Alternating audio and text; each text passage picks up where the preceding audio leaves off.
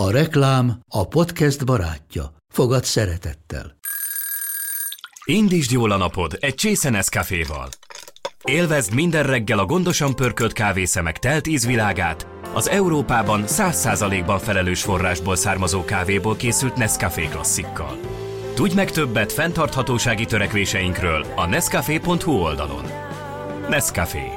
Új lehetőség minden csészében.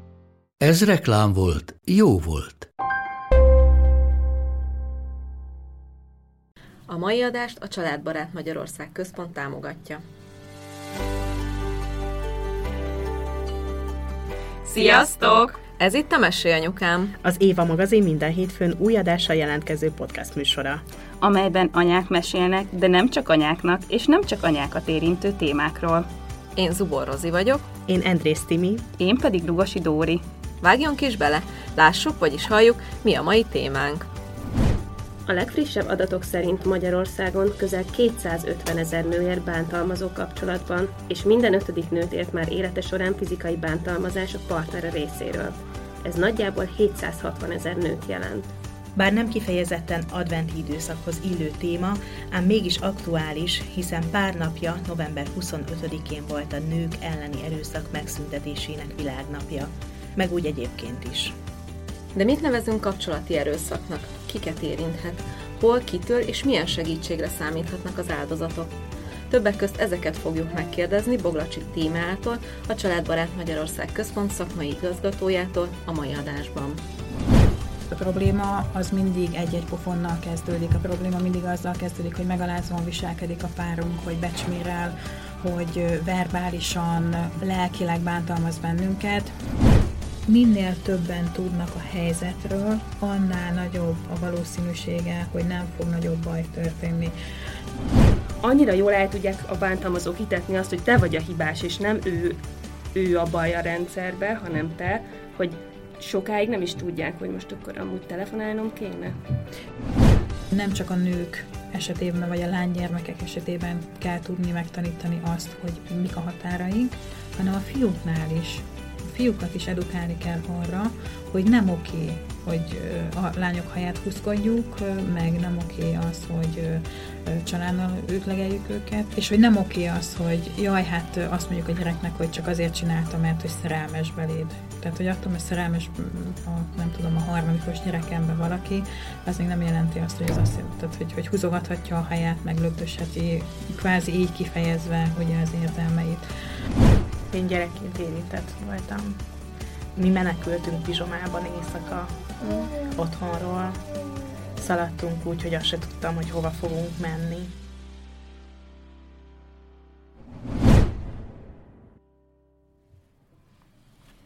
Hát szia Tímea, nagyon örülünk, hogy uh, itt vagy, és um, sokat gondolkoztunk így a téma kapcsán, mert hogy nem egy ilyen kifejezetten adventi, meg ünnepi készülődős adás, de most pont így az előző beszélgetésünkben is felmerült a téma, hogy sajnos, ahogy az ünnepek közelednek, úgy felerősödik, úgy kihangosítódik ennek a problémának a jelentősége, meg úgy egyáltalán a probléma. Te hogy látod ezt? Igen, először is köszönöm szépen a meghívást, és üdvözlöm a hallgatókat. Nehéz egyébként a témáról úgy beszélgetni, hogy, hogy ne hangsúlyoznánk mindig az aktualitását, mert sajnos ez mindig aktuális. Az, hogy szerencsénk van abból a szempontból, hogy november végén mindig nagyobb figyelmet kap pontosan a világnak kapcsán, de egyébként a, az ünnepek közelettével mindenki egy picit talán érzékenyebb, ugyanakkor pedig fogékonyabbak is vagyunk egymás megsegítésére.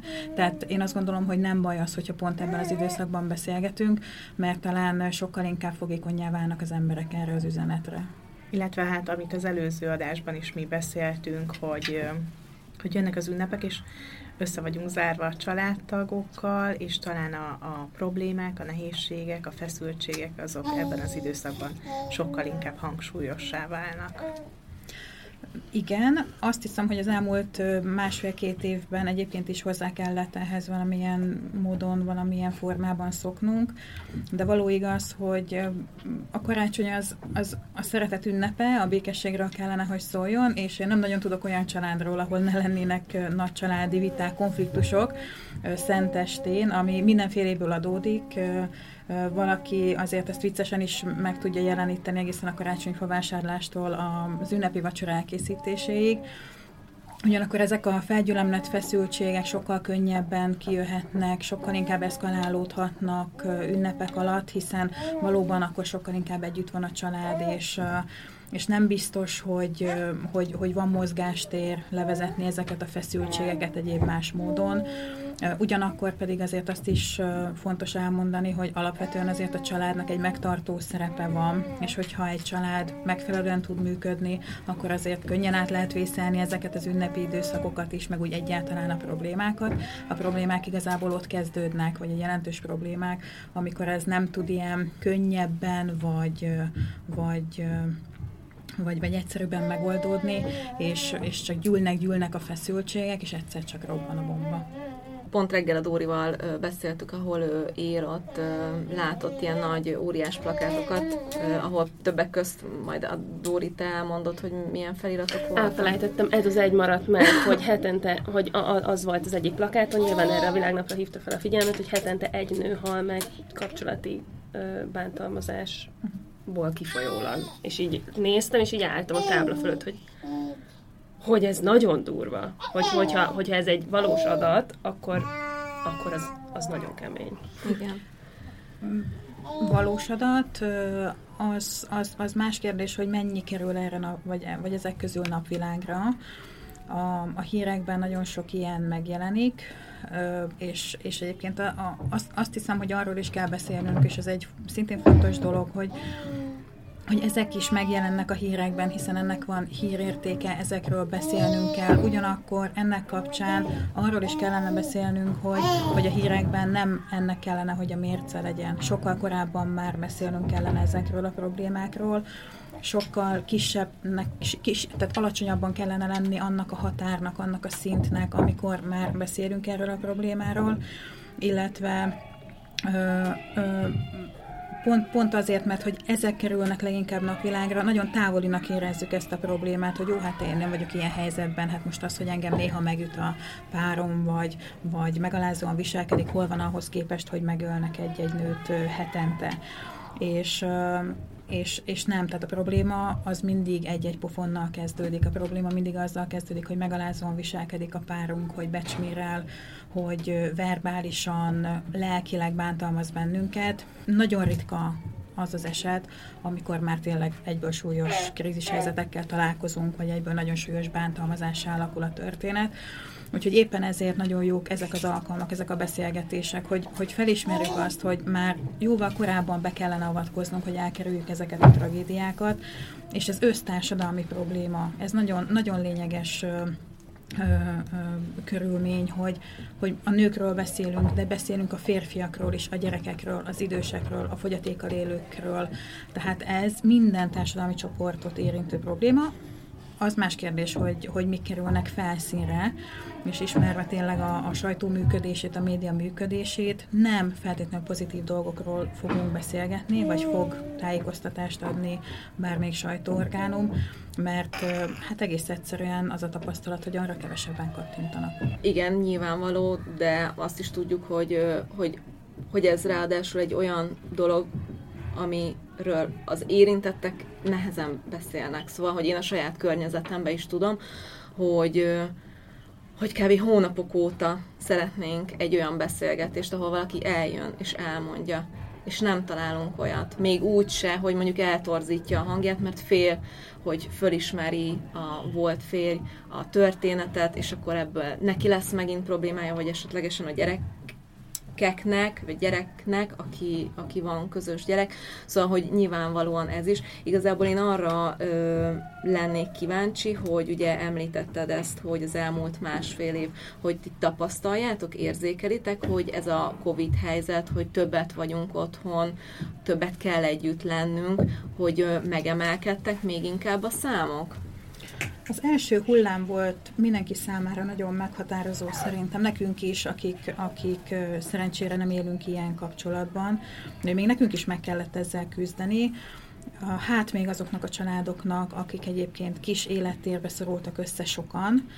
Éppen ezért megemelkedtek a hívás számaink, de ez leginkább az első hullám első időszakára volt jellemző, és nem is feltétlenül az áldozatok találtak meg bennünket, bár szerencsére ö, tudtak alkalmat teremteni arra, hogy hívjanak bennünket, hanem a hozzátartozók, az ismerősök, a szomszédok, hogy hallják, hogy a szomszédban megint balhé van, hogy, ö, hogy veszekednek, hogy üvöltenek a gyerekek, hogy, ö, hogy dulakodás hangjait hallják, ebből sok volt, és ezt követően valahogy aklimatizálódtunk ehhez a helyzethez is, és aztán ugye szerencsére jött a nyári időszak, amikor egy picit megint szabadabbak voltunk, és utána pedig beállt egy, egy mondjuk úgy, hogy az átlagosnál talán egy picit magasabb hívásszámra a, a, a, a megkereséseink száma, de nem volt olyan kiemelkedő vagy kiugró, mint az első hullámnak az elején. És hogyha már egy ilyen dolgot hoztál be, megkérdezhetem, hogy ilyenkor mi a protokoll, vagy mit lehet ilyenkor tenni?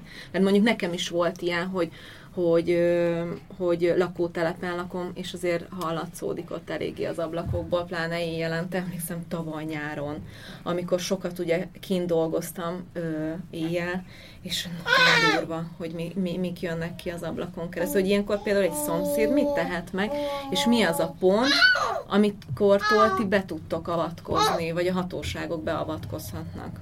Különbséget tennék a családi viták, illetve a, a tényleg a nagyon durva helyzetek között.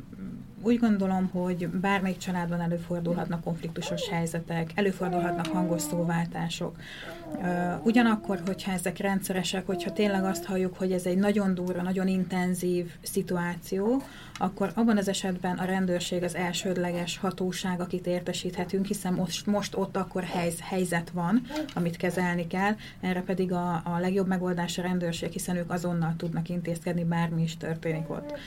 Hogyha ez egy folyamatosnak tűnő konfliktusos helyzet, amikor azt, azt érzékeljük, hogy délután nagyon sokat sírnak a gyerekek, hogy hangosak a szülők, hogy kiabálnak velük, vagy esténként apuka vagy anyuka egymással veszekednek nagyon sokat, és, és tudjuk, hogy, hogy gyerekek vannak, akkor a helyi gyermekjóléti szolgálathoz lehet segítségért fordulni, hiszen ők azok a, az az alapellátási intézmény, akik ki tudnak menni, el tudnak beszélgetni a családdal, meg tudják vizsgálni azokat a körülményeket, amelyek, amelyek segítenek abban, hogy reálisan felmérik ezt a helyzetet, vagy lássák ezt a helyzetet és, és ezt követően ők már tovább léphetnek a gyámhatóság felé, hogyha úgy tapasztalják, hogy a gyerekeket elhanyagolják, bántalmazzák, nem megfelelő körülmények között élnek, illetve egyébként ezt a rendőrség is megteheti azonnal, főleg hétvégén és éjszaka, amikor egyébként pont a rendőrség az elsődleges gyermekvédelmi hatóság.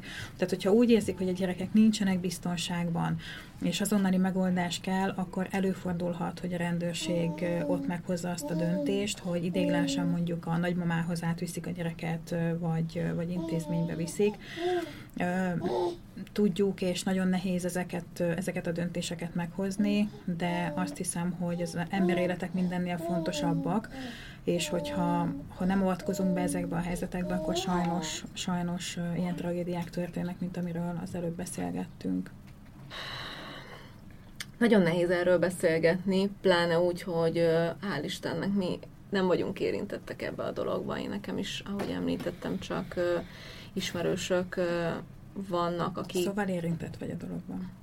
Bár egyébként igen, ez, ez, ez jogos. Hát én gyerekként érintett voltam.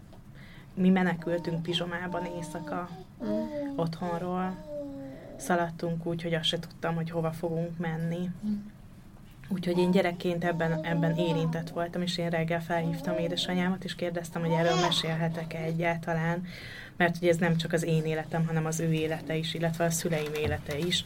És hogyha egy szülőpár ilyen viszonyban van, az nem csak az ő életük, hanem ez a gyereké is, és a, a szomszédé is, ahogy mondtad, hogy akkor Rozi is érintett ebben. Igen.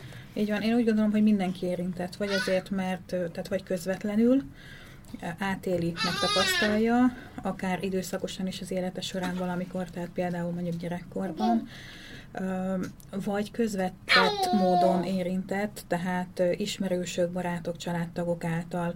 Annál szerintem nincsen tehetetlenebb helyzet, amikor tudjuk valakiről, hogy bántalmazott, a barátunkról, a barátnőnkről, családtagunkról, és, és nem, nem tudunk tenni ellene.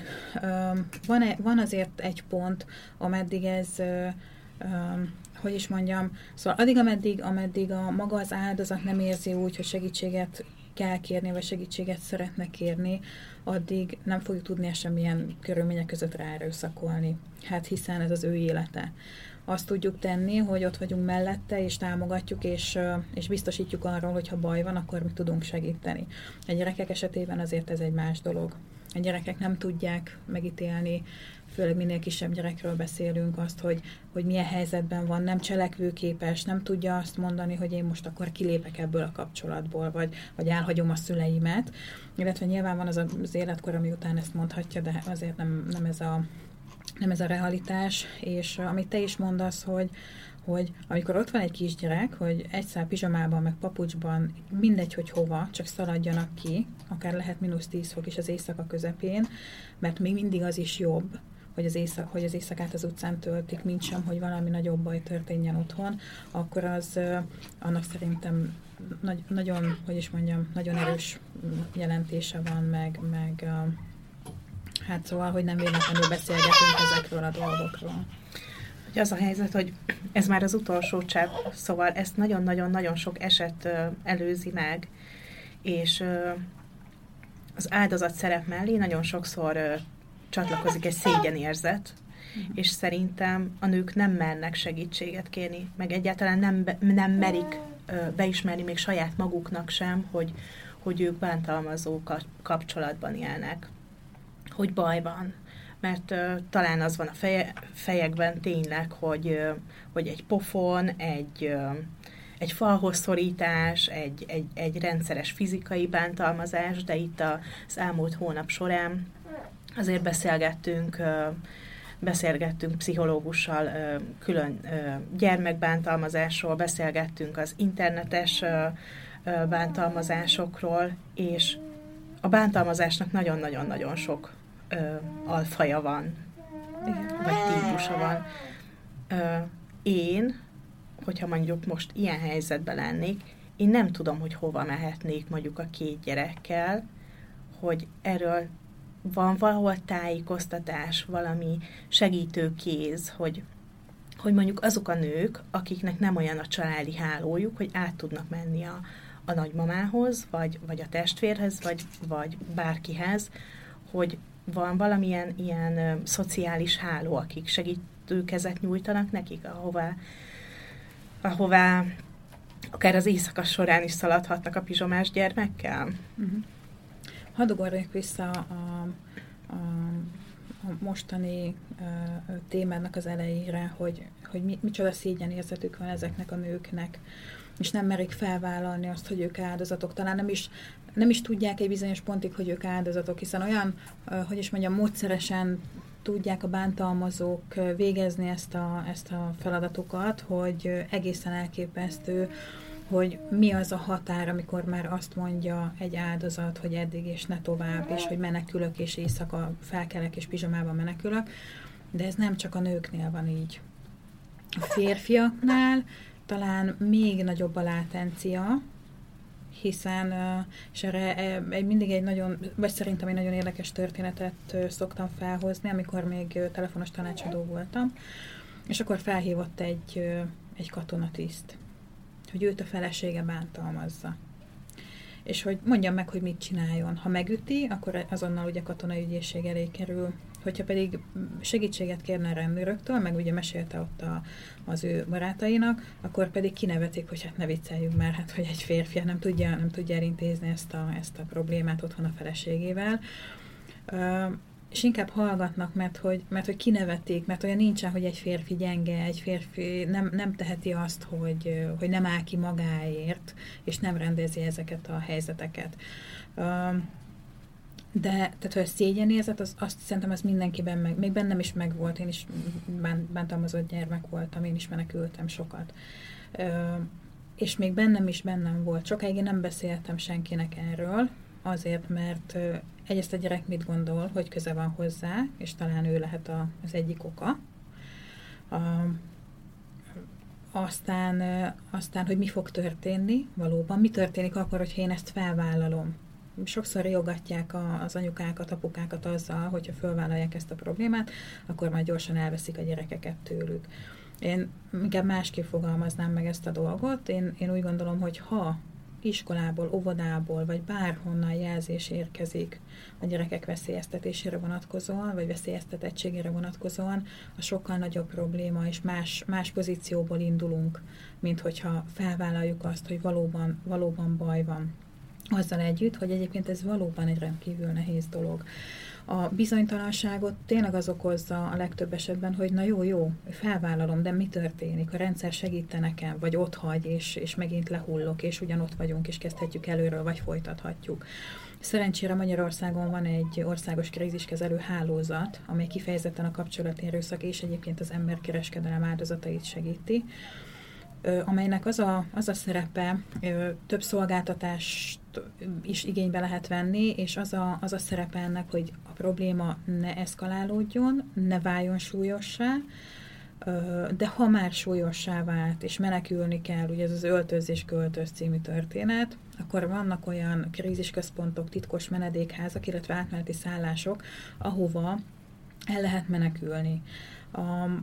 ha, ha viszont még úgy érezzük, hogy valami nincsen rendben a kapcsolatunkban, de még nem olyan súlyos a helyzet, de akár az is, azzá is válhat, akkor viszont az országban működik hét krízis ambulancia, ahova be lehet menni, tehát ez egy ambuláns szolgáltatás, megtalálható egyébként az interneten mindegyiknek az elérhetősége, és ott pszichológus, jogász, illetve szociális szakember segít abban, hogy ott, abban a pillanatban, amikor a segítséget kéri az áldozat, mit lehet tenni azért, hogy ne legyen súlyosabb a helyzet, hogy megerősítsék abban az áldozatot, hogy ez nem oké, hogy, hogy őt bántalmazzák pszichésen, fizikailag sehogy, tehát hogy, hogy egyáltalán semmilyen formában nem elfogadható.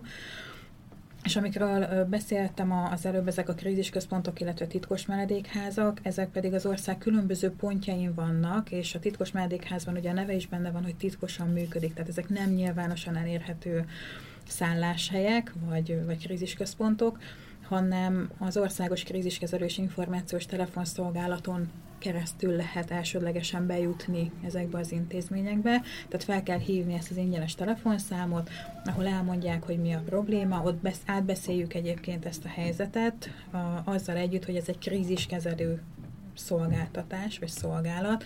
Tehát nem megyünk vissza a KH-ig, hogy mi volt a gyerekkorban, és hogy hogyan alakult az élete az áldozatnak. Ez itt és mostra fókuszálunk, azzal, hogy nyilván nekünk azért fel kell tudnunk mérni azt, hogy mi történt az elmúlt időszakban, mikortól számítjuk ezt a bántalmazást, milyen a dinamikája, mi várható, hogy simán elképzelhető, hogy 10 percünk van az egész beszélgetést és a menekítést megszervezni, de az is lehet, hogy fel tudunk készülni, és napjaink vannak, mert mondjuk tudjuk azt, hogy a bántalmazó hétvégén elmegy napszámba dolgozni, és akkor azt az időt használjuk ki arra, hogy az áldozatot kimenekítsük. Tehát ez egy nagyon, nagyon komplex szolgáltatás, és egy nagyon komoly szakmai munka folyik ezekben az otthonokban, ahol egyébként, ha pizsamában jelenik meg valaki és papucsban, egy szatyorral a kezében, akkor is megkapja a szükséges élelmiszer, tisztálkodó és tisztítószereket, gyógyszereket,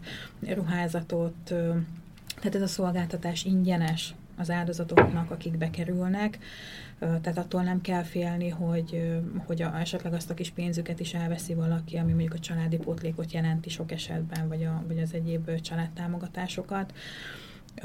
Viszont ezek a krízisközpontok nem azt a célt szolgálják, hogy, hogy megoldódjon mondjuk egy több, több éves vagy tíz éves bántalmazói viszony, hanem arról szól, hogy ne történjen tragédia, hogy sikra tudják helyezni az áldozatnak az életét, hogy, hogy új életet tudjon kezdeni, és hogy ne kelljen visszamenni a bántalmazóhoz.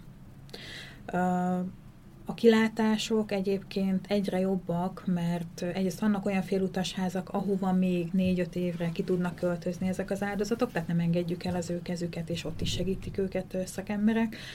Másrészt ugye vannak anya otthonok, család, családok átmeneti otthonai, illetve amiről talán keveset beszéltünk, de, de azért fontos, hogy bár elszigetelik a bántalmazottakat, a bántalmazók a családtagoktól, a barátoktól, de vannak azok az élethelyzetek, amikor sikeresen fel tudjuk venni a kapcsolatot a rég elfeledetnek tűnt nagynénivel, vagy nagyszülőkkel, akikkel nem maga a bántalmazott nem akart találkozni, megbeszélgetni, hanem egész egyszerűen a bántalmazó úgy döntött, hogy itt lezárjuk ezt a kapcsolatot.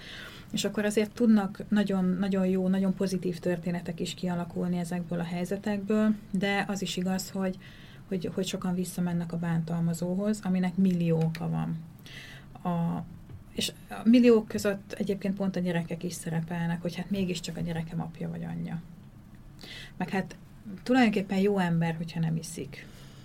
Ugye, mennyit halljuk ezeket, és hogy, és hogy próbáljuk magunkat mentegetni, hogy, hogy, hogy, hogy igazából én voltam a hülye, mert túl gondoltam meg, meg túl érzékeny voltam, és hát jó, kicsit elsóztam azt a levest este, nem kellett volna, majd legközelebb odafigyelek. Tehát hajlamosak vagyunk, bántalmazottként is akár, ahogy távolodunk időben és térben ezektől az eseményektől átgondolni, és, és valahogy enyhíteni azt a, azt a cselekedetet, amit egyébként rajtunk folyamatosan elkövettek. Tök érdekes, hogy hogy működik az emberi agy, mert hogy így beszélgetünk, nekem eszembe jutott az, hogy nekünk mondjuk nem menekülnünk kellett, de nekünk is el kellett költözni apukámtól, mi nekünk önkormányzati lakásunk volt, és nálunk is megvolt az a szituáció, hogy a hány szoba volt, mindenki a maga kis szobájában élt, belülről zártuk az ajtókat, és mint anyuéknál volt a gázspré, nálam a sodrófa. És és tök kíváncsi vagyok, hogy, mert akkor nálunk az volt a végleges megoldás, hogy el kellett költöznünk, mert nem tudott nekünk akkor senki se segíteni. Nem tudom, hogy azóta hol tart a rendszer, és nem is szeretném tudni, de, de hogy annak ellenére, hogy, hogy akkor már 18. életévemet betöltöttem, de a kiskorú testvérem bíróságon mondta el, hogy mi történik otthon, hogy miben élünk, hogy azzal fenyegetett minket édesapám, hogy megöl minket, vagy a nagyszüleimet, vagy nem tudom, tehát nem is tudtak jönni. Annak ellenére nem volt, aki akkor tudjon rajtunk segíteni. Nyilván ugye az, hogy én már felnőtt korú voltam, egy, egy más kategória voltam, de hogy nekünk is ott végül mennünk kell. Tényleg tök érdekes, nem? Hogy, hogy ez a, zárja az agy, és hogy így, hogy beszélgetünk, így, így jön föl. És hogy de szóval ezt szeretném megkérdezni, hogy hol tart a rendszer, mert hogy, hogy azért azt nagyon sok helyen hallom, ezt a, ezt a mondatot, amit nyilván ti is hallotok, hogy amíg nem folyik vér, addig nem történik semmi. Hogy, hogy változott, változtattok, gyorsítjátok a reakcióidőt? Külön kell kezelni szerintem azt, hogy a, a rendőrség hogyan működik, és hogyan végzi a feladatát, és azt, hogy a kríziskezelő hálózat hogyan. Nálunk nincsen várólista, hogyha valaki akut krízis helyzetben van, nincsen más megoldás, tehát azért az fontos, hogy mi végigbeszéljük, hogy van-e más, más, más lehetőség, hogy megoldódjon a, a helyzet ott és akkor, mert nem az a cél, egyébként, hogy a bántalmazott meneküljön több gyerekkel, akár az ország másik felében, hanem az lenne a cél, és ezen dolgozunk, hogy a helyi ellátórendszer tudja kezelni ezt a problémát. Tehát a gyermekjóléti szolgálat, családsegítő szolgálat, a védőnői hálózatra nagyon tudunk támaszkodni és hagyatkozni, hiszen ők ugye napi, akár napi kapcsolatban is vannak az anyukákkal, illetve a, illetve a kisbabákkal és hogy a rendőrséggel is ezért próbálunk szorosabban együttműködni, hogy ne legyen az, hogy, hogy egy bejelentésre, ahol erről számol be valaki, ne menjenek ki. Erre egyébként nyilván megvannak a szabályozók, tehát rendőrségi utasítások, jogszabályok, ugyanakkor, ugyanakkor társadalmi együttműködés is kell ehhez. Tehát az, hogy valóban bejelentsük azt, hogy a szomszédban már megint dulakodás van. És lehet, hogy háromszor fog kimenni a rendőrség, de lehet, hogy negyedszerre már intézkedni fog, mert hát mi szokott történni? Aki rendőrséget hívott már valamilyen ügyhöz, általában mire kér a rendőrség, bármilyen gyors is legyen az, lecsillapodnak a kedélyek. És akkor mi történik? Bekopogtat a rendőr, kinyit ajtót, nyilván a, mondjuk a bántalmazó nyit ajtót, hiszen a bántalmazott egyébként is meg, megfélemlített helyzetben van, És a bántalmazó tök jól elkezd beszélgetni a rendőrrel, hogy hát itt nincsen semmi probléma, meg az hogy megint egy kicsit túlérzékenykedett valamit, és akkor megbeszélik ezt a helyzetet. Nagyon nehéz a rendőrnek dönteni egy ilyen szituációban, akkor, hogyha nincsenek teljesen egyértelmű jelek. Vannak egyébként nagyon egyértelmű jelek, és ezt tanulni kell a rendőröknek, tanulják is amikor kimennek, ugye az alapszabály, hogy külön hallgatják meg a feleket. Most már azt is szerintem át tudjuk vinni a rendszeren, hogy először a bántalmazottat, vagy a vélelmezett bántalmazottat hallgassák meg, hogy figyeljék a testi jeleket, hogy, hogy, hogy merre néz, amikor mesél egy-egy történetet, hogy, hogy hogyan áll, hogyan gesztikulál, hogyha mondjuk egy utcai szituáció van, és érdekes, figyeljétek meg, hogyha találkoztak esetleg bántalmazott személlyel, vagy, vagy úgy gondoljátok, hogy bántalmazott, hogy amikor kérdeztek tőle valamit, akkor ránéze a bántalmazóra, Uh-huh. Mert ugye ilyenkor várja az engedélyt, hogy ő mondhassa azt, amit ő mondani szeretne. Vagy azt várja a bántalmazótól, hogy majd ő válaszol helyette, hát hiszen mindig ő szokott válaszolni helyette. Sokkal komolyabban veszi a rendőrség ezeket az ügyeket.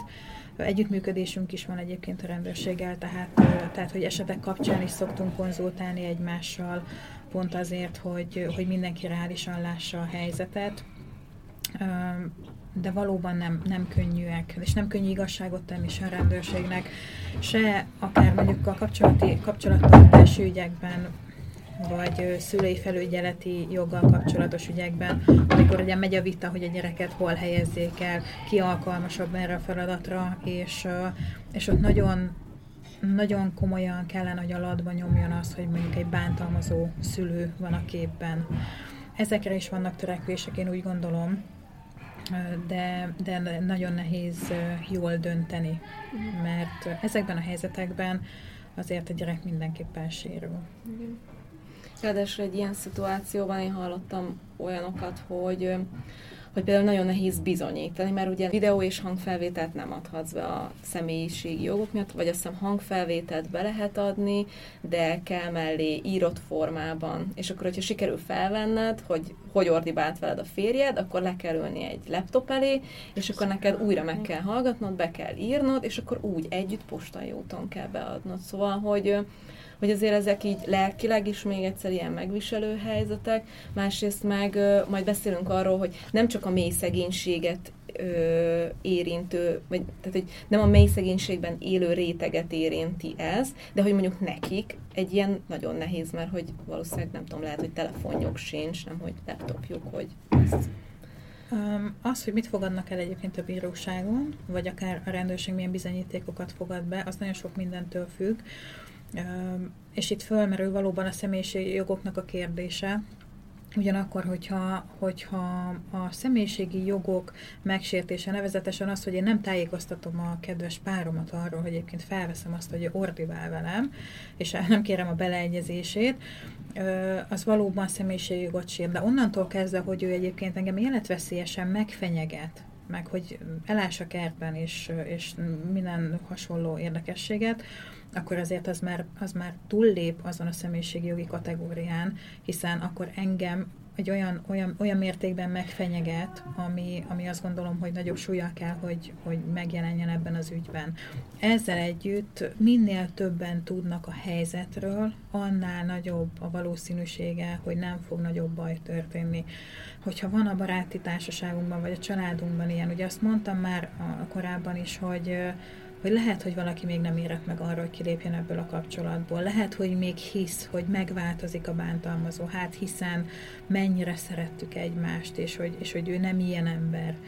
A, akkor nagyon nehéz őt meggyőzni arról, hogy nem fog megváltozni. Én bántalmazóknál nem nagyon tapasztaltam azt, hogy kezes bárányokká válnak, lehet, hogy az én információim nem elég frissek, de, de nagyon kevés sikertörténetet ismerünk ebből a szempontból. Mm, és tényleg eljön ez a pillanat, amikor, amikor nem, nem tudjuk megoldani beszélgetéssel, meg, meg, meg mediálással, mert, mert hogy nem egyenrangú ez a kapcsolat. Nekem pont az ismerősömnek ráadásul az exe ügyvéd Minden kiskaput tud. Én is ezt akartam mondani, hogy általában a bántalmazók azért nagyon, tehát hogy nagyon jól tudják úgy csinálni, hogy ne úgy tűnjön, hogy bántalmazó, és az, aki szerintem benne van egy bántalmazó kapcsolatban, az önmaga se hiszi el sokáig, hogy ő bántalmazott kapcsolatban van, és azt gondolja, hogy hát nem tudom, szóval, hogy ne, nekem volt egy párkapcsolatom, ami, ami nem volt, ö, tehát verbál, ö, tehát, hogy soha nem vertek, meg ilyenek, de hogy ahogy így visszanézek, így látom, hogy ez egy, az, egy, az egy bántalmazó kapcsolat volt, és én azt éltem meg, hogy hát nekem nekem, ez, nekem ennek jónak kell lennie, hogy ő velem van, ő nekem adj, ő engem szeret, és hogyha ha ő így szeret És tulajdonképpen engem, hálás akkor... is lehet igen, ezért, igen, igen, igen, és hát én ő is, ha valamit a- elrontok, akkor az, vagy hogyha valamit meg kell csinálnom, azt azért kell megcsinálnom, hogy ő szeressen engem, és nek, én nagyon sokáig vak voltam arra, hogy én ebbe benne vagyok, és tudom, én egy-két éve jöttem rá, hogy hogy húha, hogy ez ott lehet, hogy egy olyan kapcsolat volt, ami, ami Aha, és mi van akkor, vagy mi lett volna akkor, hogyha valamelyik barátnőd erre felhívja a figyelmedet? E, be- Nem mondtam senkinek, én mindenkinek Aha. azt mondtam, hogy a, annyira halálboldog kapcsolatom van, Hát annyira, az. boldog, annyira boldog vagyok, annyira jól érzem magam, és én is elhittem azt, hogy én kifele azt mutatom, hogy én egyébként tök jól érzem magam, pedig pontosan megvoltak így, ahogy visszanézek rá, azok a jelek, hogy kevesebbet találkoztam a családdal, nem volt, nem mentem el a baráti bulikba, nem, nem tudom, én majdnem nem jelentkeztem arra az egyetemre, mert hogy én majd biztos megcsalom, hogyha arra az egyetemre megyek. Érted? Szóval, hogy és ott inkább azt éreztem, hogy én vagyok a hibás, nem ő. És szerintem azért ez biztos, hogy Ügyes vagy úgy gondolom, hogy, hogy, hogy azért ez sokszor ö, probléma, hogy, hogy nem azt érzi a nő, hogy úristen, azért, tehát, hogy annyira jól el tudják a bántalmazók hitetni azt, hogy te vagy a hibás, és nem ő, ő a baj a rendszerbe, hanem te, hogy sokáig nem is tudják, hogy most akkor amúgy telefonálnom kéne. De ezt még, ezt még a fizikai bántalmazásnál is, tehát, hogy, hogy, hogy elhiteti velük a bántalmazó, hogy nem volt más választásom, tehát egyszerűen kihoztál a sodromból. Tehát látod, megint elcseszted, megint ezt csináltad, nem volt más választásom, meg, meg, tehát, hogy, hogy meg kellett üsselek. Most És, vettem egy ilyen könyvet, ez a címe, hogy mert kihozott belőlem az állatot.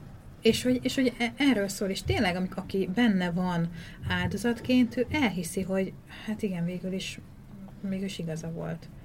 Ugyanakkor pedig itt jön be nagyon a barátoknak a szerepe, a családnak a szerepe. Fel kell, hogy tűnjön a családnak az, hogy sokkal ritkábban találkoztok. Fel kell, hogy tűnjön a barátoknak az, hogy már nem mész el a, a nem tudom, a havi találkozótokra, vagy, vagy, vagy mindig valamit kitalálsz, hogy, hogy most éppen miért nem tudok elmenni. Nekem volt, volt egy, vagy van egy barátnőm, akinek volt egy párja, és és, és látszólag nem volt bántalmazó kapcsolat, csak valami idézőjelben csak valami nagyon erős függőségi viszony, és a végén már ilyeneket talált ki a barátnőm, hogy miért nem jön el velünk találkozni, hogy mert szendvicset kell készítenie másnapra a párjának. Szóval, hogy, hogy, hogy ezek legyenek intőjelek mindenki számára, hogy, hogy nem elérhető. Miért nem elérhető a barátnőm?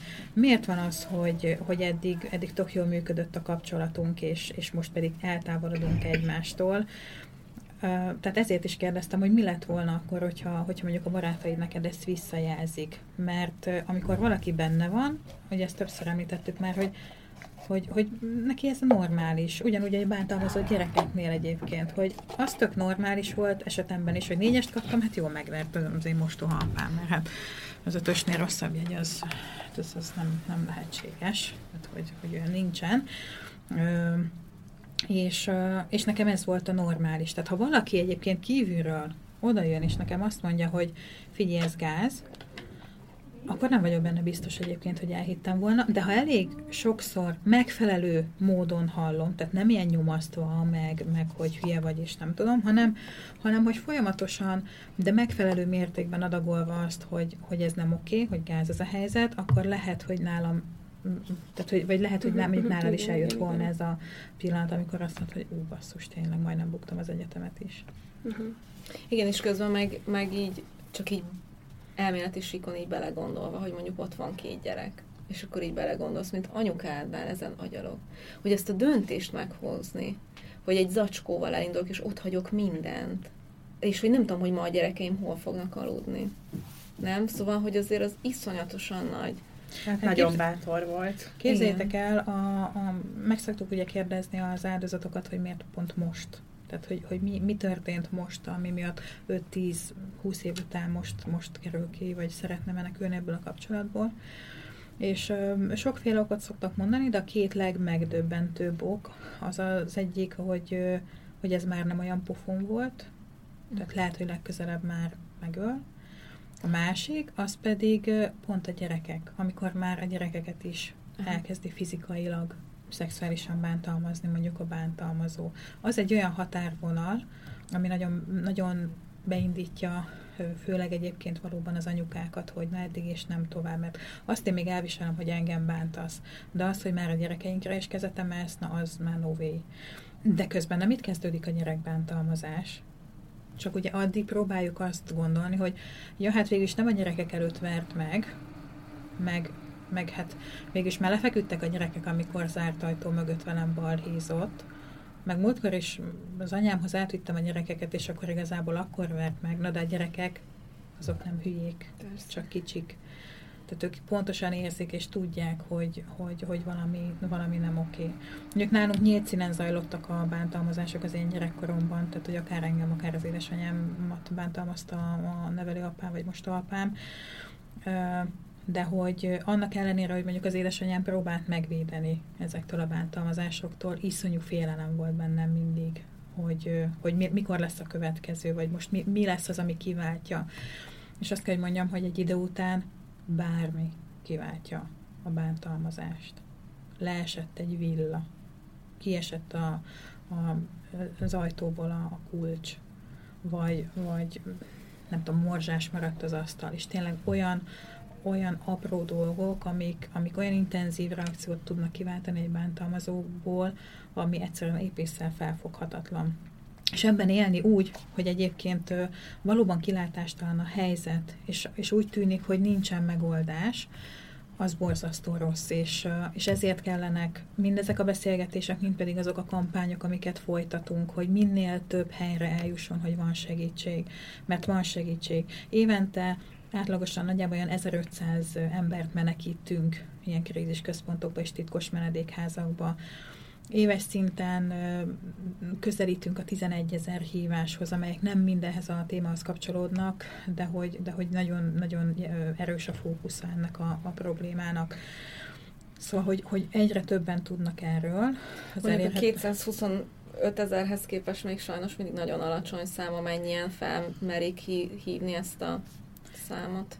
Igen, a, mi ugye azért a, már a vége vagyunk bizonyos szempontból. Mm. Tehát nyilván mi is folytatunk segítő beszélgetéseket, de alapvetően ugye mi krízist kezelünk, amikor akut helyzet van, amikor tényleg menekülni kell.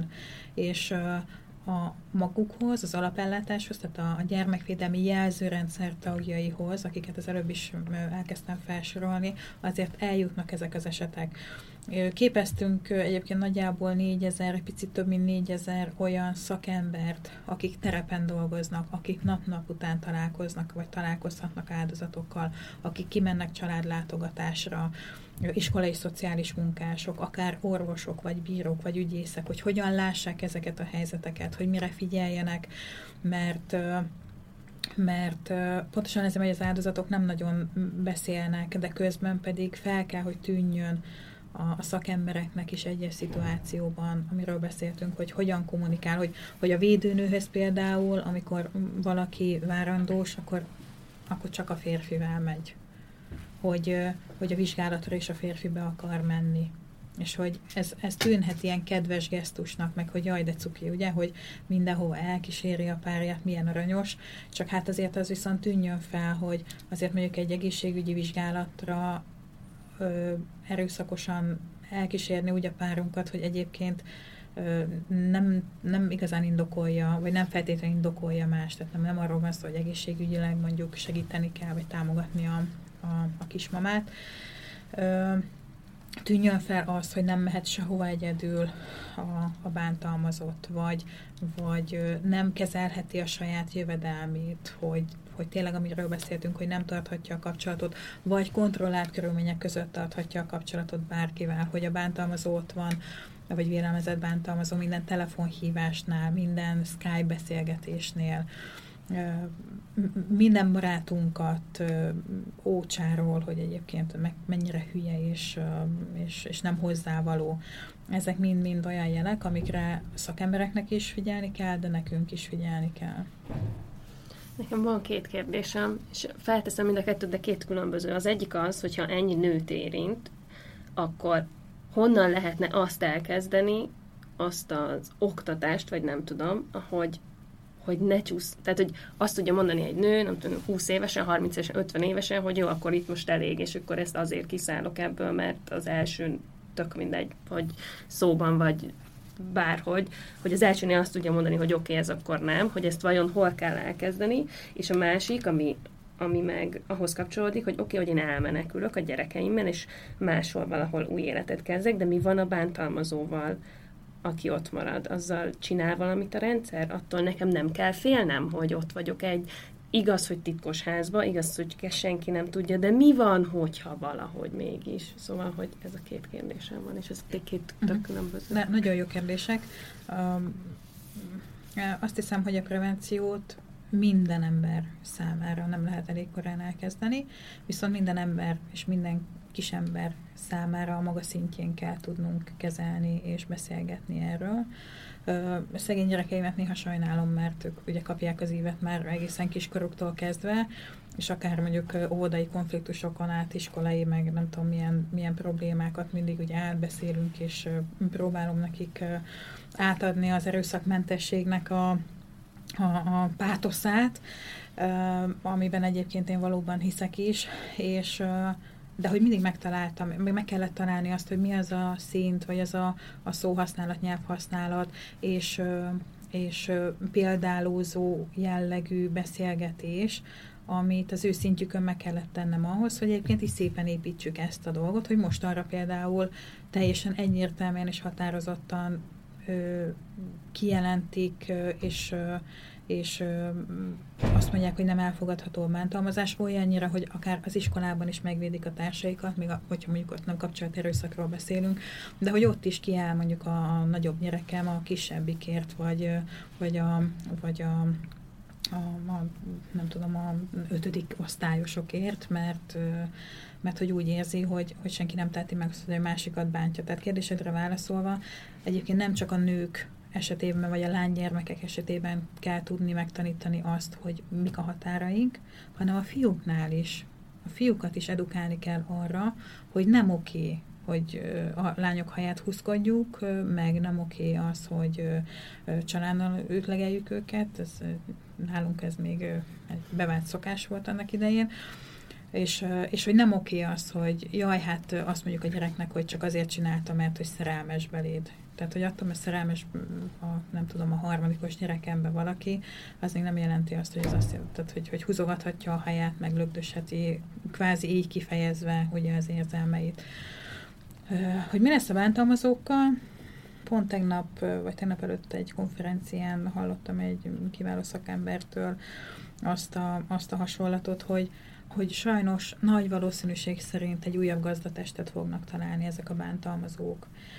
Mm, vannak törekvések arra, hogy foglalkozzunk, foglalkozzanak a bántalmazókkal, ugyanakkor nagyon megosztja a szakmai, szakmai társadalmat is, mert hogy ez egy olyan személyiségbeli probléma, ami nagyon komoly terápiát igényelne, őszinte terápiát egyébként, és belátást a bántalmazó részéről.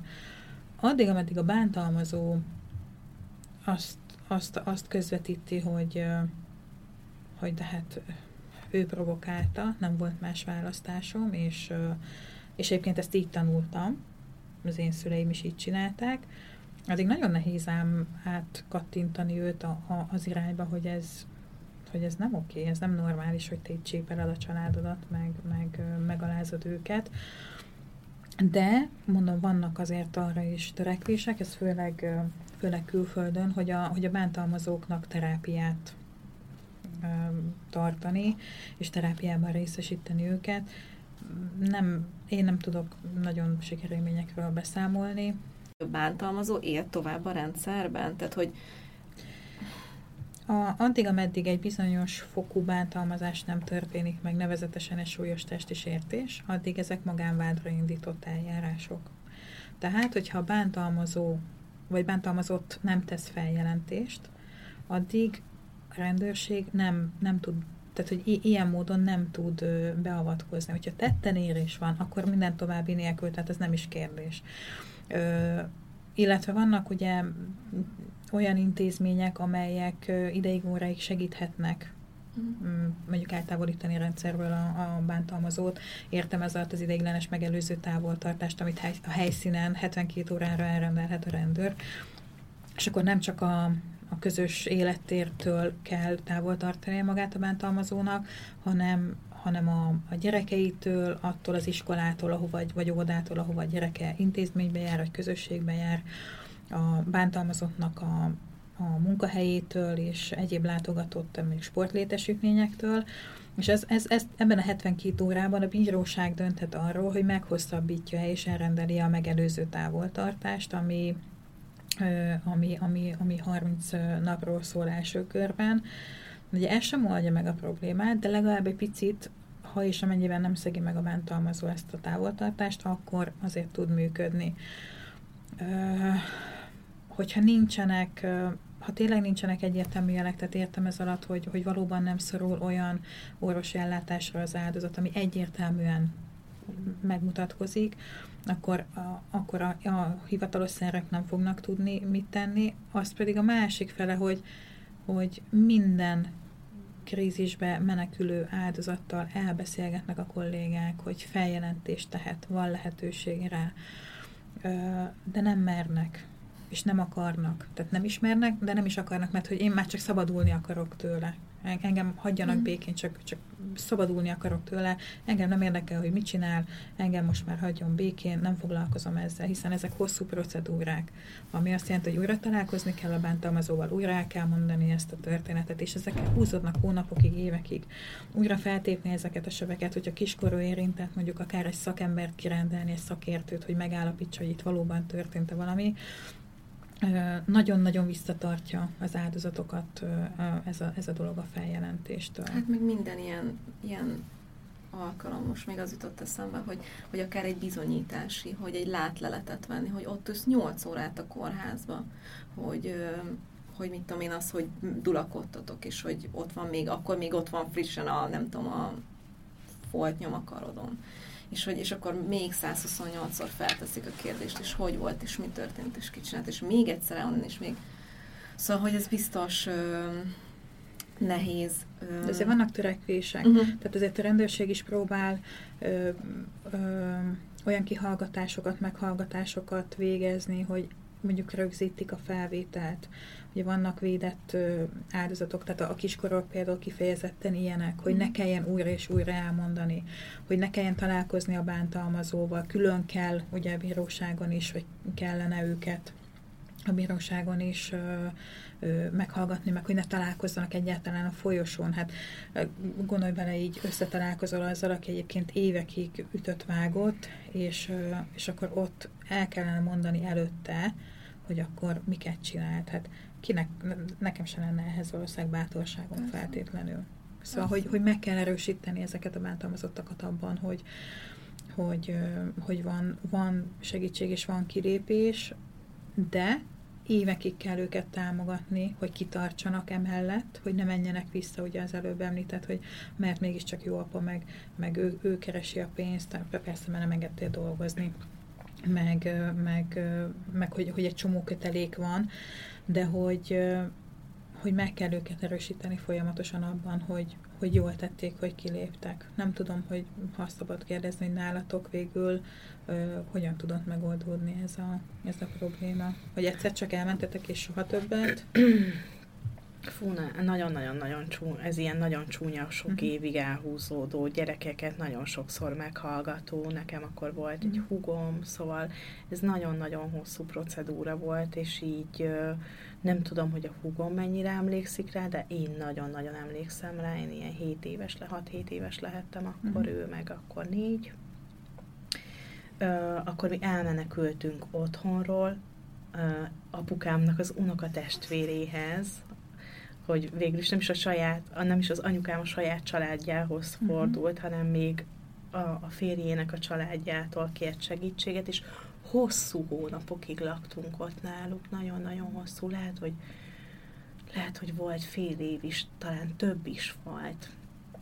Nyilván... De ki tudta, de, de, hogy, de hogy akkor nem ment vissza anyukád, vagy nem mentetek vissza? A... Nem, nem ismert visszamenni, nem ismert visszamenni, és, és aztán elváltak, és hogy végül hogy kerültünk mi vissza a lakásba, és, és hogy hogy lett kilakoltatva onnan az apukám, azt nem tudom, ilyen, ilyen nagyon nagy rendőrségi vitákra emlékszem, hogy elviszik, mert el kell költözni, mi visszaköltözünk.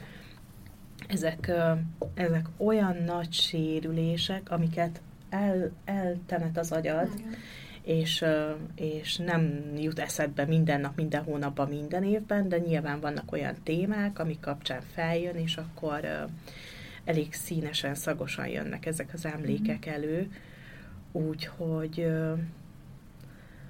Szerencsére, szerencsére sokkal több lehetőségünk van most már, mint annak idején segítséget kérni, és pont eszembe jutott, hogy, hogy a pandémia, összezártság, nem biztos, hogy tudott mindenki telefonálni, és és hogy már korábban is dolgoztunk például ott a Családbarát Magyarország Központban egy, egy projekten, de hogy, hogy tavaly végül el tudtuk indítani a csetes szolgáltatásunkat, ami azért elég nagy segítség tud lenni az áldozatoknak, hogy, hogy, hogy, hogy mondjuk ha a mosdóba bemegy, és, és akkor ott gyorsan ránk ír, hogy baj van, akkor, akkor nyilván az, az az elsődleges cél, hogy biztonságban legyen, de hogy, de hogy nyilván az is, hogy telefonon tudjunk vele beszélni, hiszen ezért uh, idézőjelbe szerződést kell kötni arra a szolgáltatásra, hogyha kimenekítjük. Tehát azért megvan a chatnek az a veszélye, hogy Hát ami egyébként a, a cyberbullying esetében is, hogy fogalmat sincs igazából, hogy kiül a másik felén a,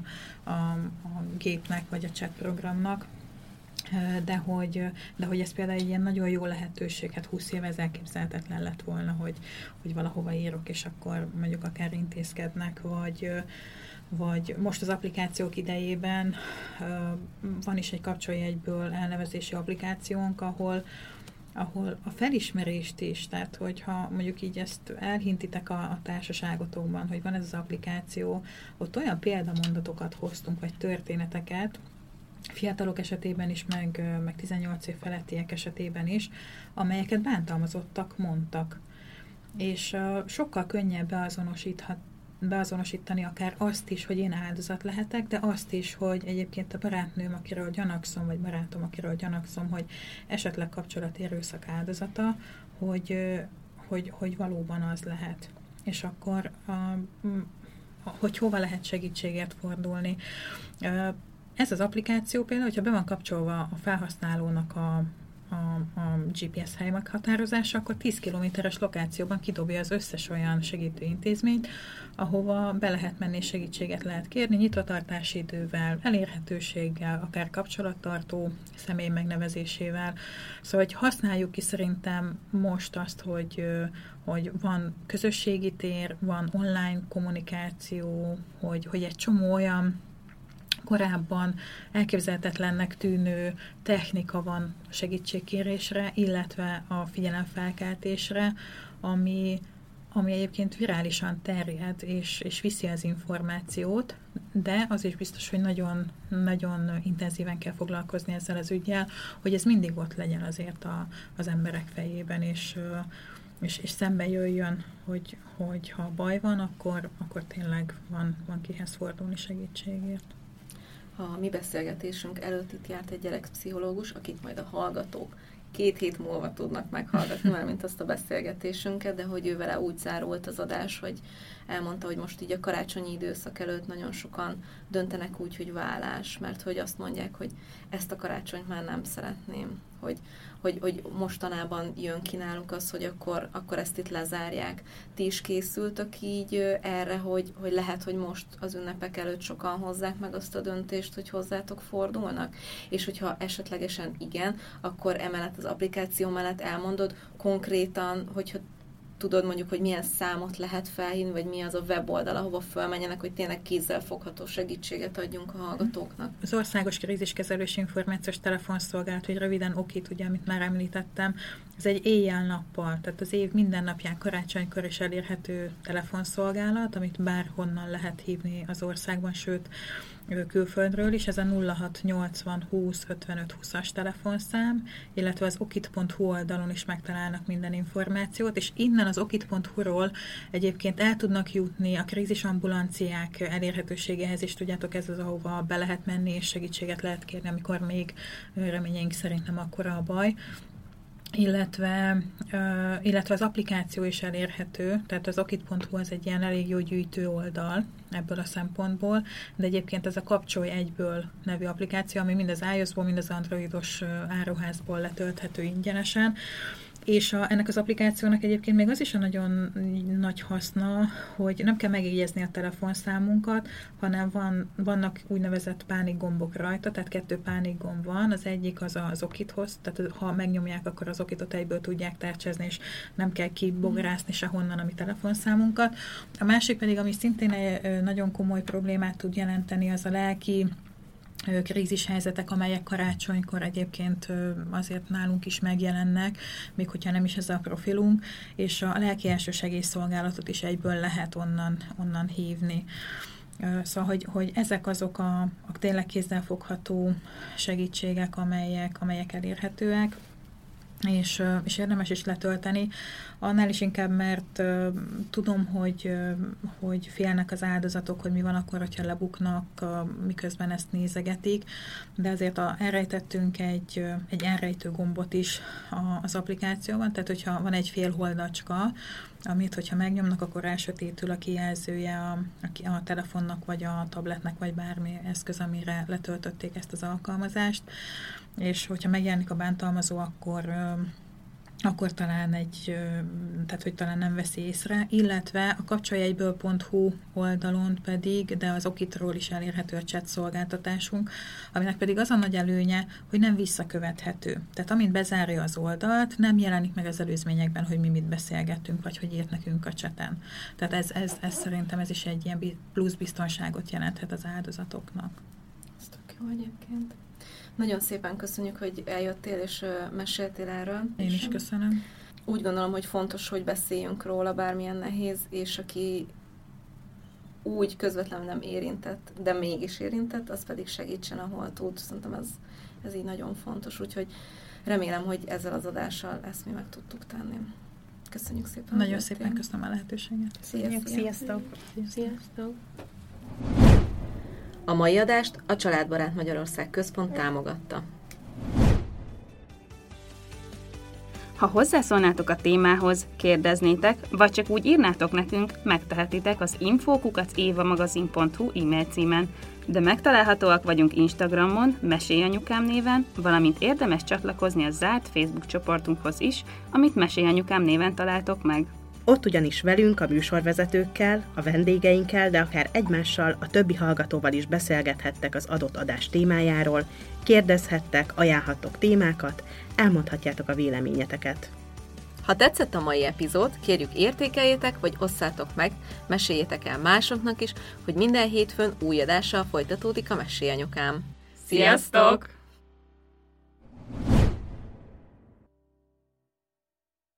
A műsor a Béton partnere.